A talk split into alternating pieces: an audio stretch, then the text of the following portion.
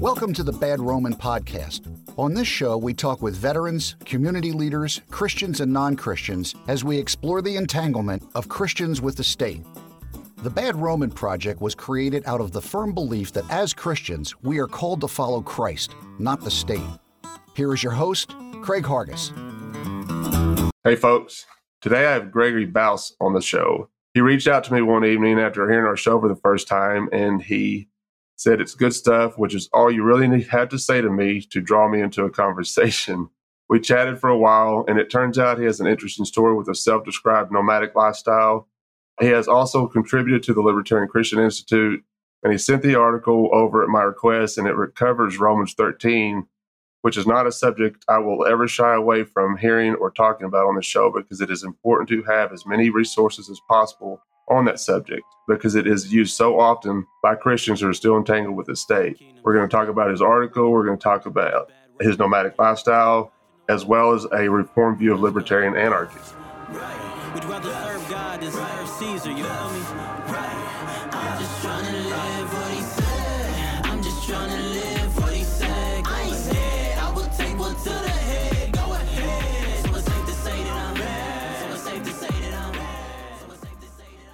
How are you doing today, sir? Hey, I'm well. Thanks. Thanks for uh, the opportunity. Well, I'm glad to have you. I, I really enjoyed our conversation, and, and it took longer than I wanted to to have you on the show because of work and everything that's going into this project is really keeping me busy. We're steady pumping out episodes and recording with people and stuff. So I've been pretty busy, but I, am glad to have you on today. Now, let's start out with you giving us a little background of yourself. Okay. Uh, I don't know how much uh, people really care to know, but uh, I grew up in Baltimore or uh, in the in the Baltimore area. My father actually uh, worked for the government, like a lot of people in the sort of D.C. Baltimore region. When I was in middle school, we had a three year period in Europe. So at the time, uh, it was West Germany. we were in Munich. Uh, so I lived there for my middle school years and then was back in the States for high school. And uh, I went to college initially at uh, Covenant College in Northwest Georgia, Southeast Tennessee, near Chattanooga and uh, I crammed four years into five, as we say, and I didn't finish. So I left there. Uh, I just I took my last two years part time and uh, hadn't uh, completed my degree, and I was out of school for a while, and then finally went back uh, to a Canadian, a very similar Reformed Christian liberal arts college like Covenant. Uh, it was called Redeemer University in uh, Ancaster, Ontario. Finished up a year there and then a couple of years later went to Amsterdam where I did a graduate a master's in philosophy program. Although so that was about two years. That was 2005 to 2007. Although I kind of pooped out on my thesis, and then I started my career as a uh, as an English teacher overseas. Although I had done some English teaching already in the past, but uh, I had the opportunity to start a master's program again. So I'm back at it trying to finish this uh, thesis. That's awesome. I was reading your bio in preparation, and you said you apprenticed as a printer in Southern California, which caught my eye because I've been printing since I was 19 years old. What what type of printing were you involved with? Yeah, it was kind of cool. Actually, my uh, paternal grandfather, I found out, was also a printer, and so that was fun to have that tie into the family history. Uh, basically, I had moved out to California with a friend of mine who was going to seminary out there, and I was taking some evening classes at the seminary, but uh, I was just looking for any job that was available. And it just turned out this uh, print shop was looking for some help, and uh, they used this old silver plate style offset printing. And we just made you know business cards and diner advertisement uh, placemats and wedding invitations and uh, almost anything that anybody would ask for. It uses the old you know four color style printing and uh, i had never really done anything like that before so it was a real learning experience for me i haven't used it since but uh, I've been doing it since I was 19, about to turn 20, and I I had I, I started printing newspapers, and I I had no idea how newspapers printed prior to that. For some reason, I had in my head that it was some sort of like people standing in a line just stamping things on paper and just passing along for other people to stamp things on paper. And, mm-hmm. and I walked into this not knowing anything about it. And it, I was an apprentice, and it just kind of stuck with me. Now, 26 years later, 25 years later, I'm still printing on Flexo printer now, where we print we print labels and for like uh, Purell hand sanitizer, Scott's lawn and garden type stuff, and it's a lot cleaner than offset printing. I don't know how clean your offset printing was, but we. No, I had I had purple hands for two years. I, I, was. Uh, I was. I, there was no way to get that ink out of your hands, and I. I oh, yeah. The yeah. only way that I could figure it out. Now, flexo printing is a lot cleaner. I don't. I don't have ink in my fingernails or nothing anymore. But that's amazing. The technology has, even at the time. So I was doing this around 1999, 2001 uh, the, you know, the technology even then was just taking off and changing so rapidly. So we had like ancient machines uh, compared to what was being developed at the time. So I can't imagine that. Well, you know, whenever when I first started printing, it was on a single wide press, and I worked for a newspaper in Fayetteville, Arkansas, and it was just a very local newspaper. And then they got bought out by the statewide paper in Arkansas, the Arkansas Democrat Gazette, and they moved us to another uh, printing facility, and I walked into this place, and it was a monster. I was like, "There's no way I'm gonna be able to learn how to how to do this." That press we were on was, I think, a lot of these the, the units were part of that were built back in the 1960s. I would leave work sometimes, like if you had to wrap up and you had to crawl into one of these units and dig paper out oh, wow. these rollers. Uh-huh. I mean, I would walk out with ink up to my armpits sometimes. And like I was saying before, the the only way to really that I could find to get this ink out of my hands was to wash dishes by hand, and it would wash all this ink out of my hand. I, have uh, I've also been a dishwasher. Yeah, that was one of my uh, first jobs. Washing dishes by hand at an Italian restaurant. Man, that was crazy. All right. So you mentioned in our messaging that you are studying Christian philosophy in obscurity. I'm interested to hear more about that. And is the reformed view of anarchism part of that study? Yeah, well, I'm stu- I am studying in obscurity, but I'm I'm uh, also studying some obscure philosophy. It, when I was in college first time around, uh, I was introduced to a philosopher by the name of Herman Dooyeweerd, and uh, I have a web page up if you go to Herman H E R M A N dash, and then this is the difficult part, his last name Dooyeweerd. So Dooyeweerd is spelled D O O Y E W E E R D. So Herman, yeah, it's a huge Dutch name. Herman-Dooyeweerd.blogspot.com. That's where I have a lot of his. Uh, there's a translation project going on to bring his stuff into English and so I have a lot of that material there. Anyway, I discovered him, and that sort of, you know, gelled really um, with a lot of my interests, things I had read earlier. I just thought, oh, this is exactly, you know, what I was looking for. Anyway, I got sucked in pretty hard. So it's a it's a disease that once you catch, you, there's no cure. Someone said. So anyway, I I've spent my life since then devoted to studying his work and the school of thought that was uh, that he helped found and was built up around it. Uh, it's an extension of what has been called Neo Calvinism, not to be confused with other movements with similar names. Neo Calvinism was largely founded by Abraham Kuyper, uh, who was once prime minister of the Netherlands, but uh, he was a church reformer and a journalist, and he founded the university where I attended and where Herman Dooyeweerd was a professor. So I basically went there to study his philosophy. And uh, I might compare it to something as expansive as, you know, Aristotle or Thomas Aquinas. It's a pretty comprehensive perspective. And he approaches it from a distinctly reformed Christian understanding. The, one of the interesting things is is that he wasn't just trying to set out sort of a foundational philosophical view of reality and how we know it and so on, but also an approach that could serve as a foundation for the particular uh, di- different areas of study of academic or theoretical study.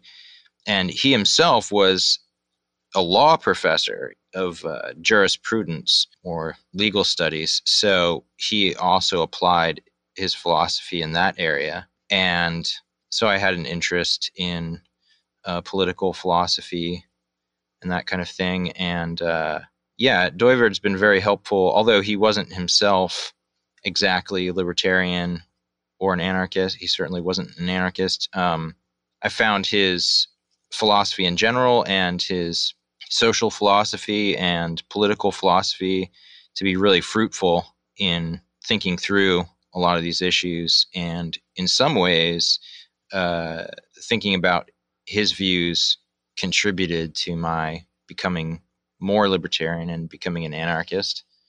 Let me let me ask you something real quick. Were you always like at what point in your life did you become an anarchist? How did that start? Because I know my story, but I'm always interested to hear other people's story. And is this when studying this stuff? Is that what led you to anarchy, or were you an already already an anarchist, or how did you get to where you are now, or where did you start from, and then how did you get to where you are now? Well, it's funny. I I don't remember uh, when I first consciously came to faith. Right, I was raised in a Christian home, and so uh, I don't remember a time when I didn't know and love the Lord. But I remember specifically when the light bulb flipped on and I became an anarchist. And uh, it was, uh, I think it was the 15th of October, 2008. So we're coming up on the 12th. Well, that's pretty cool that you have a date. yeah. I remember the moment. Yeah. That is, that's awesome because I don't remember the day that I became an anarchist. Because when I first moved to Memphis, I was still a statist. Uh-huh. One of the first things I did when I moved to Memphis was register to vote and I was trying to find some local libertarian groups to get involved with to help them get elected. So I, the more I was, the longer I was here, and the more I, I studied anarchy and, and anarchism, it just kind of happened. And but it was all kind of coming together with my faith. Like it all started making more sense when I could compare it to my faith in Christ and how they just coincide or, or they just they mesh so well together for me. And it just, I was like, it's like a light bulb went off, but I don't remember the specific time it happened. I just woke up one day and it was, it was, it's, it's what it is. Yeah. Uh, that's funny. Well, yeah. So we're coming up on my uh, 12th anarchiversary, as I like to call it. So, you know, pretty early on, I don't know when I first started thinking about political things, middle school or high school, came somewhat politically conscious and I suppose it was the uh, pro-life movement that sort of spurred that on more so. So there there wasn't a presidential election until I was 19. So I'd sort of whatever the voting age is 18. So the next year I think that was 92. I'm probably getting the dates wrong. I can't remember. Anyway, my my family was already somewhat uh, constitutionalist. My parents were, so I was in those circles, but whenever it was 1992 or so, um, Howard Phillips of what was then, I believe, called the U.S. Taxpayers Party, became the Constitution Party, visited campus. And I had some chats with him, and basically, I was totally on board with that. I was like, "Yes, that this makes perfect sense." Uh, you know, he emphasized the importance of the Tenth Amendment and how that basically renders everything the federal government does illegal. So that so I, I became a member of the party. I, I was never a member of the uh, uh, Republican Party until uh, actually I, I, switched my membership so I could uh, vote for Ron Paul in the primary in 2008. But gradually, when was it? Around 2000, when I was in grad school, 2006, 2007, I sort of began an independent study in economics and uh, was helped a lot by the resources at the Mises Institute. And uh, th- it was the understanding economics better that helped push me over the edge into anarchism. I was listening to a series of lectures by Roderick Long, and he was sort of giving a Lockean critique of Locke.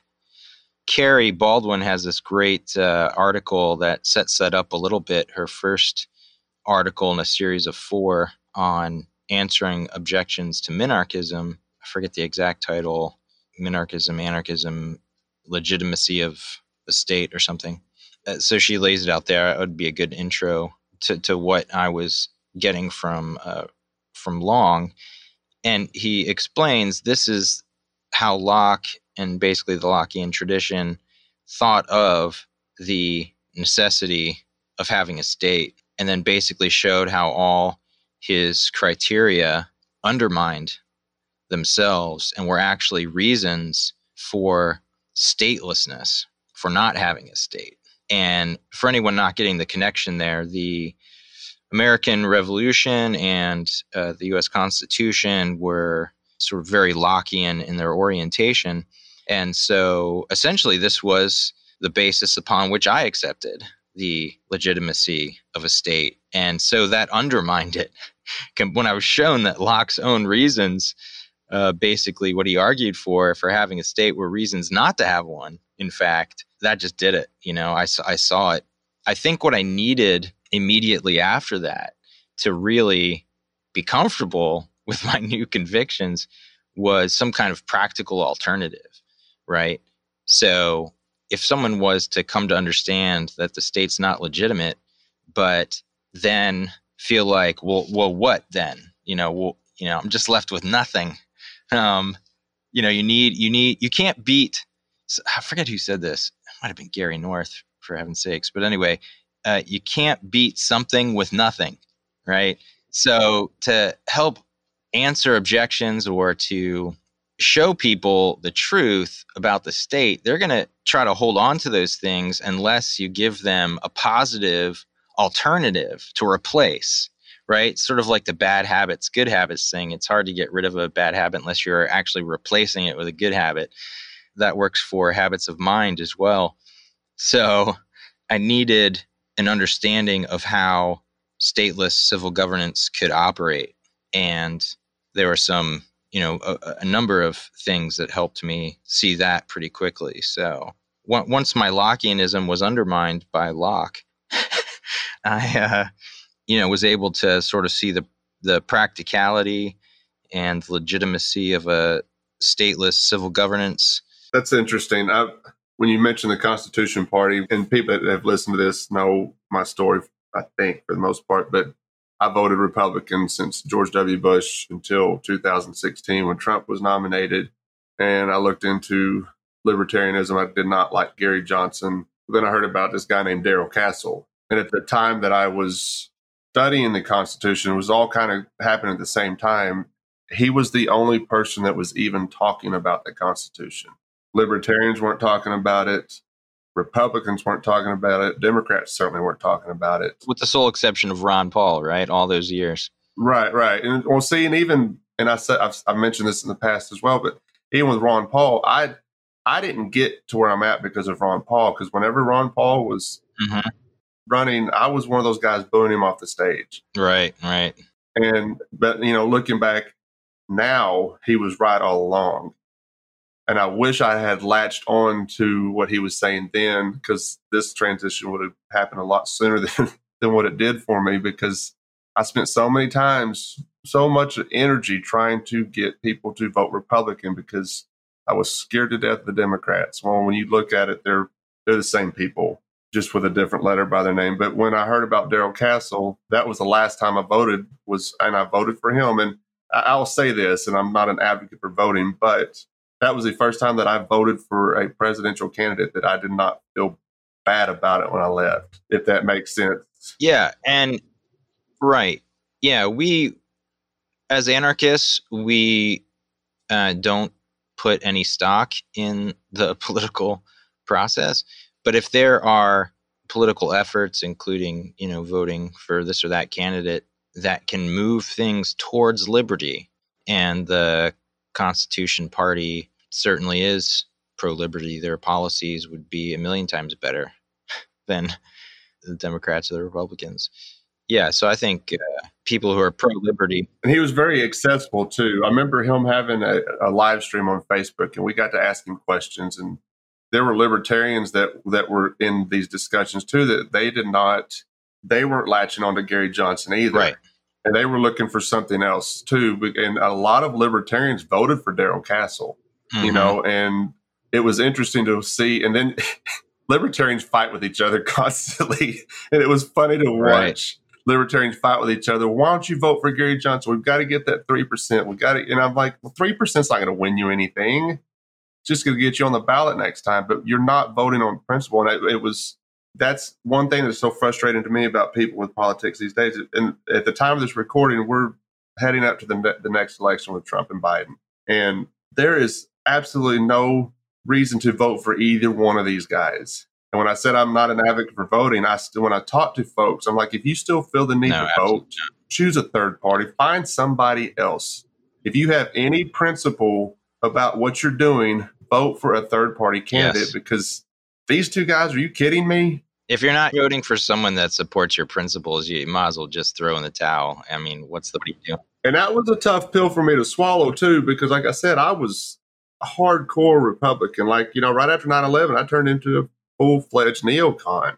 And even at the time when I was when I started studying the Constitution, I understood that and I learned and then I learned this too. we hadn't been in a, in a constitutionally declared war since World War II. So everything we've been doing according to the Constitution, with these wars that we're involved with, they've all been illegal according to what the Constitution says. And that was a tough pill for me to swallow as well, but I had to. And then you have to kind of repent of your past transgressions in voting or, or supporting a party just because you were afraid of another party. And I think that's the biggest problem with voting these days is people are voting out of fear and not voting on, on, on principle. Oh yeah. I would I would say I don't know. I don't know how to guess exactly, but I would not be surprised if 80% on both sides were uh, of Republican and Democrats. They, they're just voting for their guy because they dislike the other guy. Exactly. Right? I think I think everybody has that sense. That's that's the facts.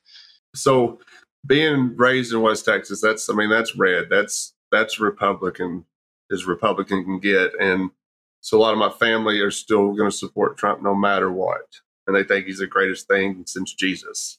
Now, it's and it's very frustrating. I, if it was not for this project and trying to keep in contact with my friends and family, I would probably shut social media completely down until all of this is over because it's so it's just it's just there all the time, uh, and I, I'm just I'm, I'm tired of it. I want people to stop voting, or if you're going to vote, go vote for somebody that's not part of the duopoly because those two that those two parties are the same the same. There might be slight differences but when you get down to the brass tacks of it they are the same people. It, it is uh, good for your psychological health to uh, ignore mainstream media especially during election seasons. So you know I, i'd encourage people to unplug so to speak and during this time you know ma- make a resolution to uh, not consciously, not purposefully listen to or discuss anything political until uh, until uh, Thanksgiving or something. It'd pro- probably be a good exercise, right? Just sh- just shut it all out from now until then, and you know you'd probably be happier. Well, and I, I, I say this. I've, t- I've, talked about my mom before, and I'm very I was very proud of her for stepping outside of the box in 2006, and she did vote for Gary Johnson. Mm-hmm. And but I was proud of her for doing that because, like I said, we came from a strong line of Republicans. Right. So it was a big step. Yeah.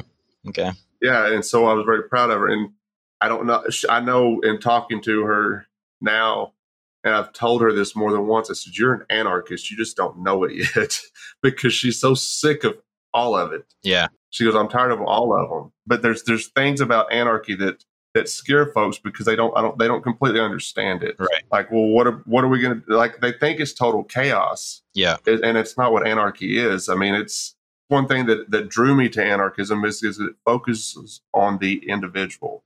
Mm-hmm. Individualism, even back in the day, as a Republican, that was still something that was part of my DNA. Is I was more inter- interested in the individual, but I was going about it the wrong way because that's all collectivism, and I, I that collectivism is a bad word to me. I cannot stand the whole thought of it. And when you, because when you start getting into that mindset, you have the individual completely disappears.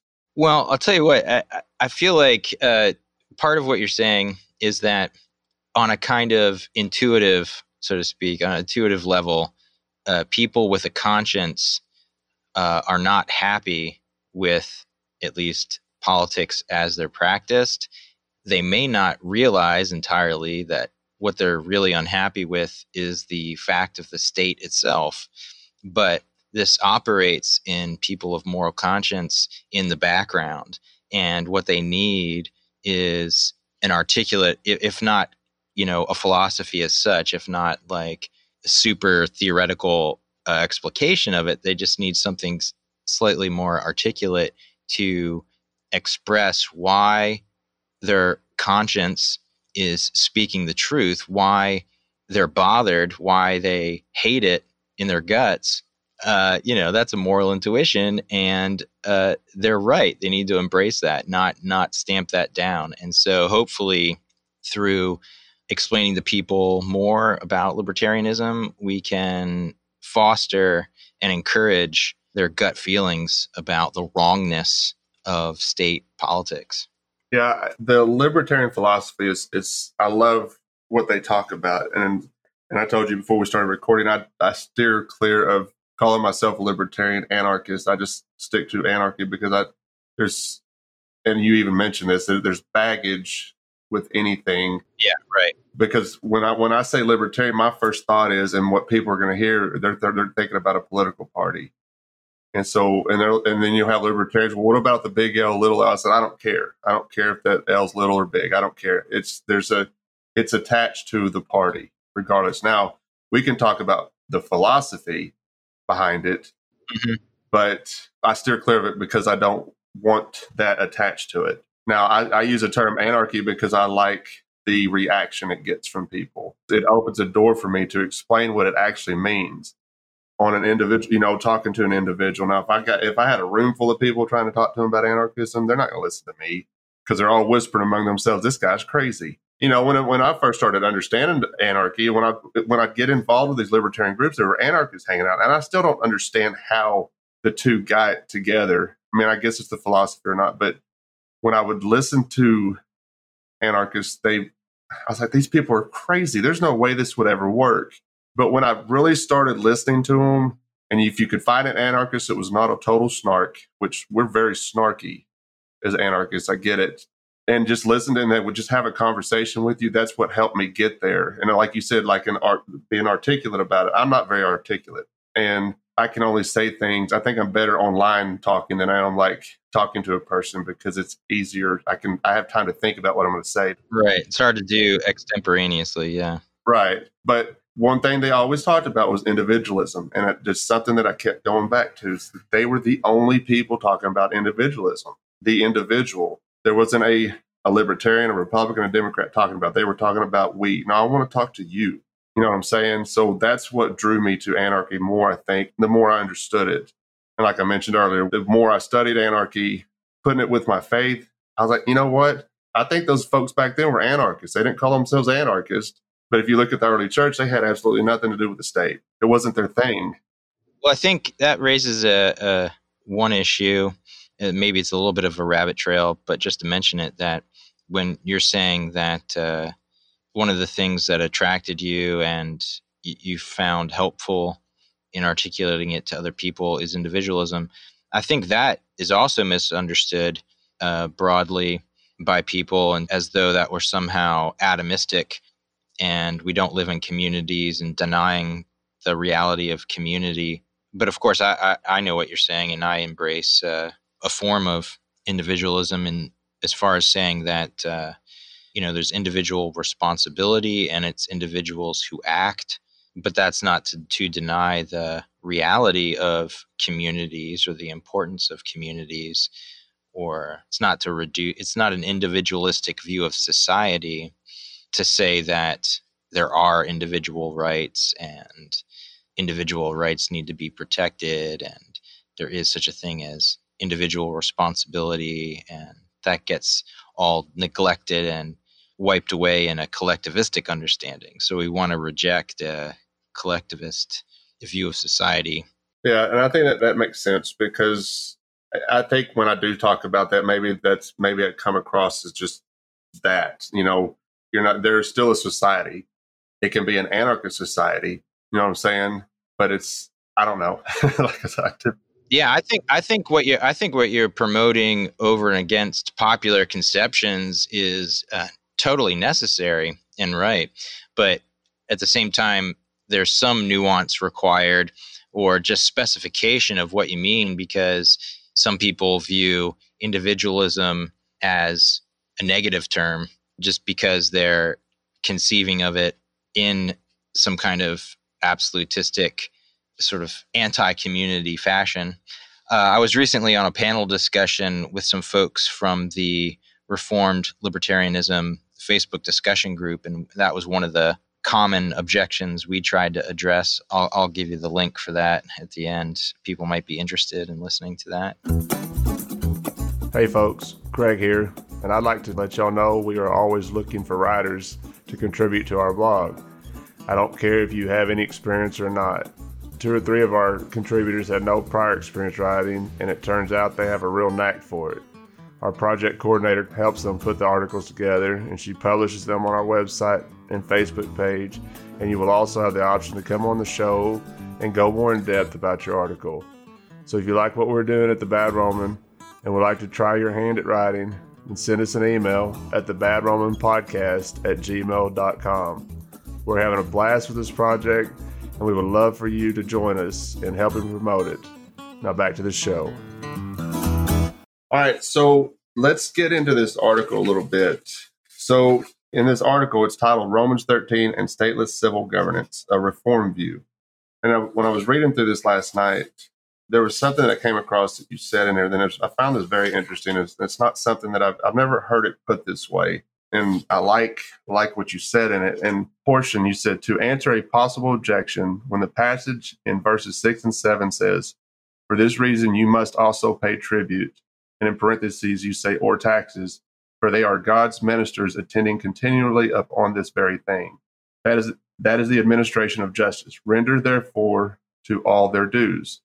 Taxes taxes to whom taxes are due, and so on. And you'll notice that this passage does not say, and no scripture actually ever says that anyone in fact owes a tax. Rather, it says if you owe, then you pay what you owe. For example, if we choose to use a toll road, then we would owe the toll. And I, I, I love that because, like I said, I've never heard it put that way. And it, it makes a lot of sense because, like I said, Romans 13 is thrown in our face quite a bit. And I think that's an interesting take on on those two verses. Yeah, uh, you know what's interesting is that uh, in the Roman Empire, some people were exempt from taxes. So it wouldn't even make sense for Paul to say, you know, uh, everyone's morally obligated to pay taxes because it just wasn't a fact that everyone paid taxes or had to pay taxes. So that that's one aspect of it. You know, it wouldn't even make sense for him to say everyone has to pay taxes because not everybody did. I mean, even the Roman Empire wasn't even claiming taxes from everybody. That that's the first thing. But uh, the fact is, is that people, especially uh, Christ and uh, the Pharisees and the Sadducees, when they approached him about taxation, and he made that famous declaration: "Render unto Caesar what is Caesar's, and unto God what is God's." people foolishly, uh, you know, almost insanely think that means he's endorsing taxes. but I mean, just crazy that I don't know how they would ever get that. But you know, they they turn that into Jesus saying we should pay our taxes, and then they assume that this part in Romans 13 says, "Oh yeah, we have to pay taxes." But there's just no place in Scripture that ever says that. And so the issue is always what is actually owed and so you know that's just being re uh, reinforced here in this in this part what's always interesting to me when another christian will, will drop romans 13 like you can be in well i don't know about you but i could be talking to somebody online about government and how we, we're not supposed to be a part of that as christians they will drop they will just drop romans 13 verses 1 through 7 and not say anything else about it like they've just won an argument and they don't understand what it's saying. You know, in Romans 13, it says to submit, and in Acts 5, it says to obey. There's two different, if you read the, the two words in the Greek, there's two different definitions. And I try to explain that to them, but they just kind of go silent. Like it's like they just, they drop Romans 13 and then they go about their day. Like they just won the argument. And this is why this subject is not something that I will ever shy away from having a conversation on on the show because it's so important to get so many different ideas on this. We I think we all understand it as Christian anarchists. We understand what it means, but I like to hear your perspective on it because you're going to be able to resonate with somebody that I can't that is listening to this, or somebody that's listening to this that has to deal with the same thing with other Christians dropping this verse and then just leaving a conversation. But I think with you being able to explain it, like you, that you could explain it, and then somebody's like, "Yeah, I'm going to use what Gregory said," because that is going to be good in this debate. Yeah, I think I think this perspective uh, held by the majority of the reformers between the uh, 16th and 17th centuries, 1500s, 1600s, it can be useful for you know for understanding even among those Christians who aren't necessarily Reformed Protestants. But I think that there is something to the fact that the word submit is not the same word as obey, and they have different connotations or nuances or meanings.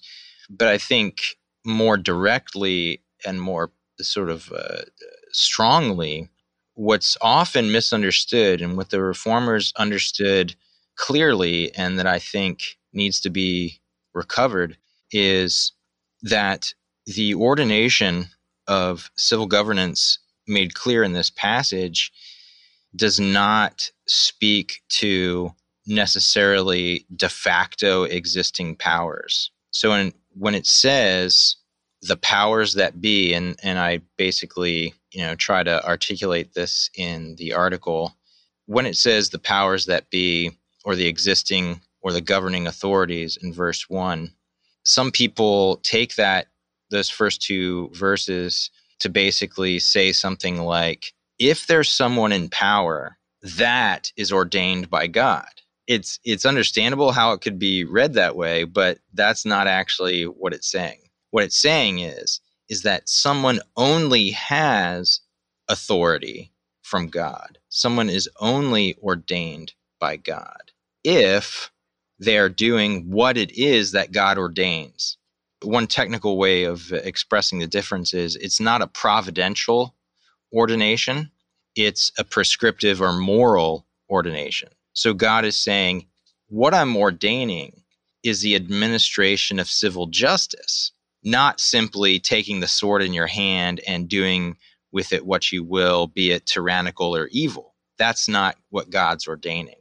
So the only legitimate powers are those which God authorizes to do that thing which he's instituting, which is the administration of civil justice.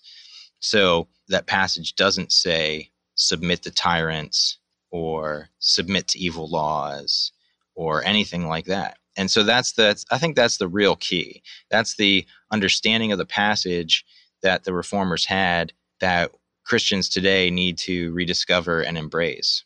It's a very clear teaching, even though it's been muddled quite a bit. Right. And I, I, I love that take on it too, because I think that is misunderstood. Just because somebody's in power doesn't mean that they're doing what God wants them to be doing. And if they're not doing what God wants them to be doing, then we are not to obey them or submit to them. Yeah, and now there are some people, even uh, Reformed believers, who say, well, this passage is talking about God's providential ordination. You know, just the fact that they have power. You know, they're the de facto sword bearers. They're the people who have coercive control. And just that fact, yes, God is saying we need to submit to them in some way and then the way they qualify it is to say, well, that doesn't mean that God approves of everything they're doing or that everything they're doing is moral or that we should necessarily go along with anything immoral. So I think that's a better reading. And I think maybe that's that fits with our sense of right and wrong. Of course, it doesn't make a whole lot of sense to go along with uh, evil or that somehow that's excused or God wants us to go along with evil. That that that doesn't make any sense. they end up uh, people end up twisting in their minds just saying well since god ordains these people providentially they're the de facto rulers they must not be doing evil when clearly what they're doing is evil you know they get all sorts of confused thinking about that so separating that out is a better way of reading it but i still think it's not the correct it's not actually what paul's saying in the passage what paul's actually saying in the passage is that only the powers that god authorizes to fulfill this specific role of administering civil justice, th- those are the only ordained powers. I had uh, Keith Giles and Jason Porterfield on, and we got to talking about this some. And I mentioned a, a quote from Polycarp, and he, he was taught directly by the Apostle John, and they were getting ready to execute him. And he said something. He said, "We we are instructed to give honor to them and then he goes on to say, as long as they do us no harm. And if you look, and I mentioned this in that episode, if you look, if you look at the state, if you look at the government, there's not one thing that I can find that they are doing that is not harming somebody somewhere with their actions.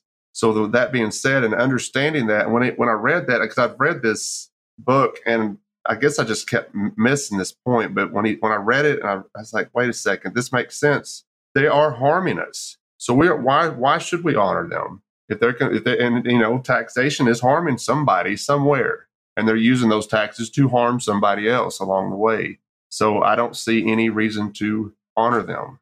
Well, you know, I think it plays into a uh, sort of larger understanding of authority and uh, one of the difficulties is is that when we're children and uh, our parents are or guardians or whoever are telling us we need to do x y or z and we don't want to do x y or z or we don't see the reason for x y or z or so on and so on.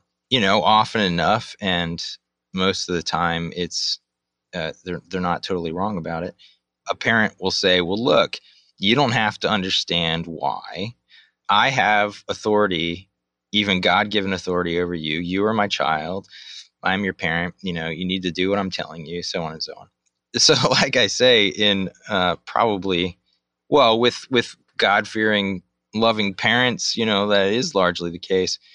Uh, but it's not that it's a mistake to inculcate in a child's mind that a parent's authority is unlimited or is uh, somehow totalitarian or not, you know, hedged by the law of God in some way, you know, so that if a parent said, "Hey, go into that uh, convenience store and steal me a six pack or something," or whatever, that somehow the child would be freed from moral constraints and then you know be justified in obeying their parents or whatever and doing something wrong or if the parent is abusive right? So if they're if the parent is undermining really the, what their god-given authority is and is not using that power to nurture and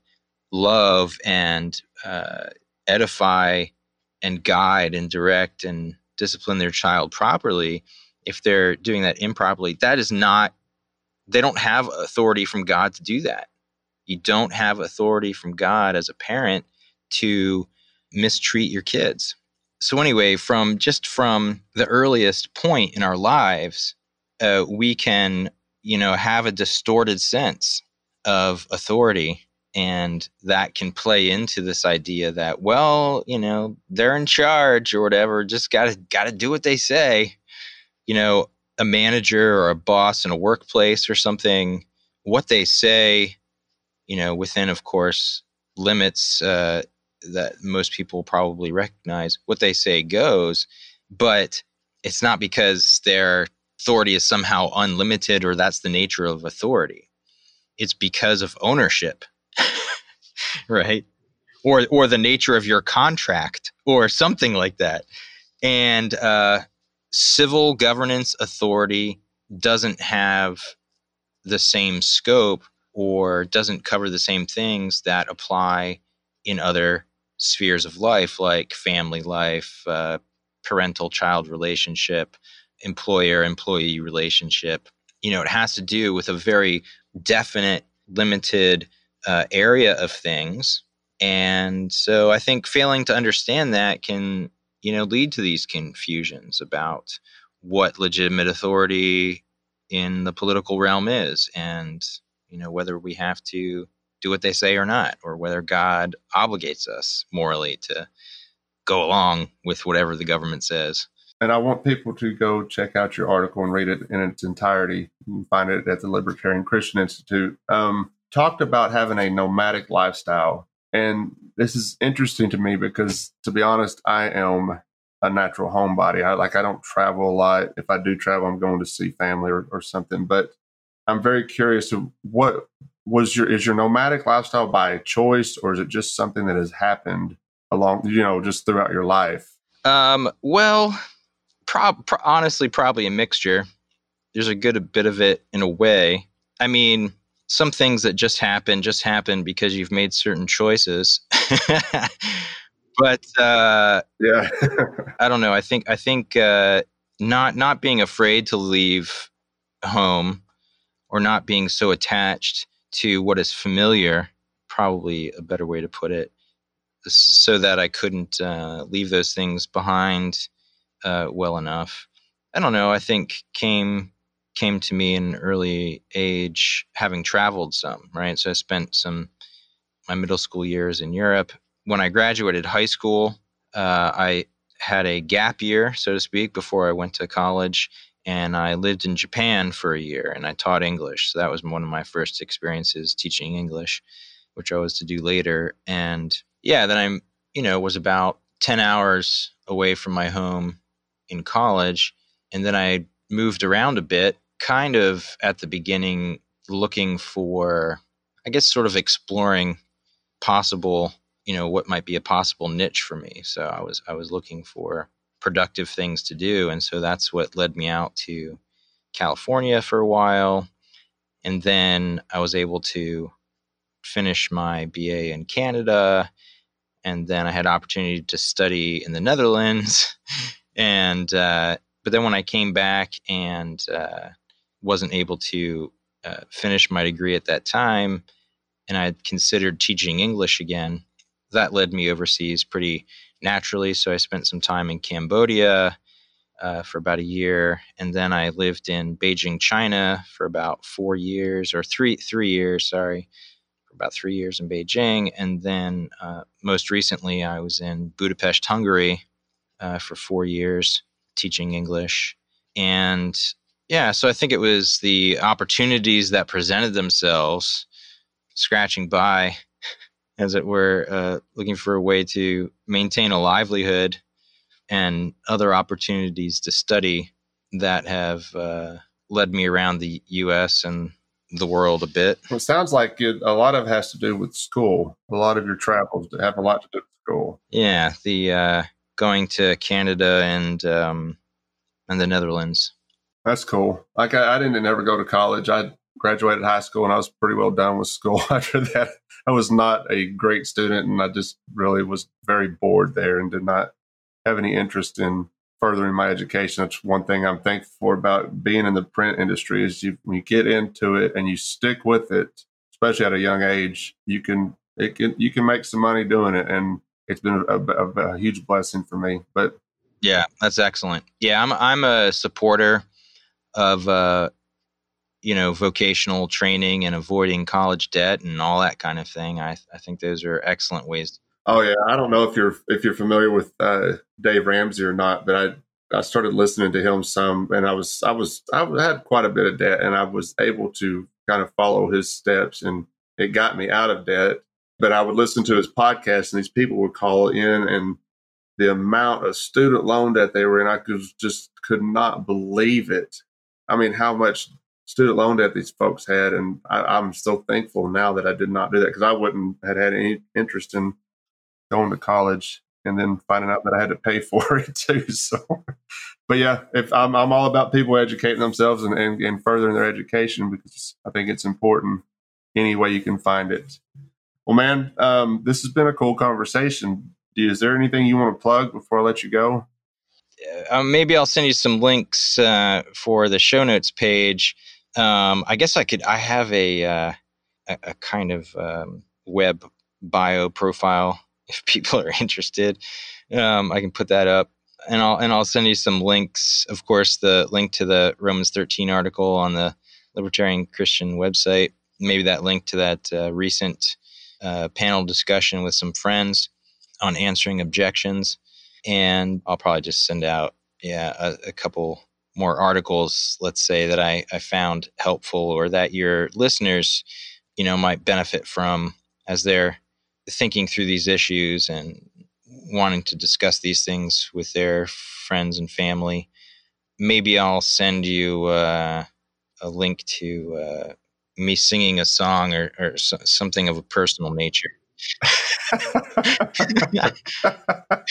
if people are interested in that kind of thing. So it's not all academic. all right, man. Okay. I really appreciate you coming on and keep doing what you're doing, man. All right, you too, Craig. I really appreciate your work. I, I, appreciate that. We're we're having a lot of fun with the project, and I'm I'm really thankful that it's resonated with people. And I think I told you this before we started recording that I'm just as surprised as anybody that it has taken off the way it has, and I'm I'm very thankful for people like you just reaching out to me and letting me know because some I'm, nobody's going to beat me up more than I am, and I'm very critical of myself. So when I listen to our podcast and everybody else that comes on the show is so much smarter than me. And I just sound like this guy behind a mic that's just bumbling and rumbling. Up. I'm a big proponent of getting people's voices out there because I think the more people, the, the more perspectives we have, the, the better we're going to be off in the future. And it's going to maybe, maybe we can spread this a little further. You know, it's a small platform, obviously, but I'm, I'm, I'm thankful for it. It's been a, it's been a blessing to be able to talk to everybody that comes on because I've learned so much just with this project. Well, there we go. Uh, that's the uh, benefit of community. So we're individualists after a fashion, but we're not atomists. And we all learn from each other. And that's, that's as it should be. Uh, I remembered one more thing that I want to plug. Um, in the Reformed Libertarianism Facebook discussion group, as well as the Reformed Anarchism Facebook discussion group. Um, we have uh, sister statements, so to speak, for each of those groups, sort of just our basic position on uh, Christian view of uh, politics and society and culture. So I don't know. By the time this episode airs, uh, maybe that will be out already. Hopefully, so just uh, people can look for that. All right, cool. Yeah, I've, and I've told you this. I don't I don't subscribe to the reformed ideology, but I don't have a problem with it. You know what I'm saying? I, a lot of that stuff goes over my head, and I just, I try to keep my my understanding of the Bible very simple. And I just kind of just I'm a very Jesus centric type person, so all of that other stuff. Like I, am in this, you know, we're in the same group, the anarcho Christian group. There's a lot of debates that go on about stuff, and I stay out of them. It just doesn't do me any good. Yeah, well, I, I just try to provide uh, more than the debates in a Facebook group on, on, that kind of thing. I just try to provide resources for people who are curious. Uh, maybe I can do that to uh, send you something on Reformed Christianity in case people are saying, well, what exactly is it? Because we didn't quite talk about it. If they want to get a perspective from someone who self identifies as a Reformed Christian, then yeah, I'll send you a link on that that your readers can look at. Something non-polemical that just kind of lays out what we're about. That's cool yeah. Um, and i think and you know i'm sure we have people that listen that are of the same mindset that you are and they'll appreciate this conversation. I, you may be the well no i had Kerry Baldwin on too but y'all two i think are the only ones i've had on that have that follow that line of thinking and y'all are both very intelligent so i'm going to hold what y'all have to say in high regard just because of that fact y'all don't y'all don't beat people over the head with it. Y'all just this is this is how we believe and this is it, and then kind of go on about it. And I appreciate that too. That's I think that's a lot of those debates when people are trying to beat each other up with them. I think that's what turns me off to it the most. I have no problem learning about it. And who knows, maybe it'll change my mind. I don't know. But, you know, I, I like to learn as much as I can. And maybe that's something I can learn more about, not for any other reason, just to have some more information. All right, buddy. I appreciate it, man. And I'm going to let you go and get back to your day. I really appreciate your time. All right. Well, thanks for talking. Thanks for having me on. Talk to you again soon. All right. Thank you. Thanks for joining us this week on the Bad Roman Podcast. Be sure to subscribe to the show wherever you find your podcasts to never miss an episode. And while you're at it, if you like what you heard, we'd appreciate a rating on iTunes. Or if you'd simply tell a friend about the show, it really helps people find us. 100% of donations are given to local charities in Memphis, Tennessee. To learn more about the Bad Roman Project and to find show notes, please visit thebadroman.com.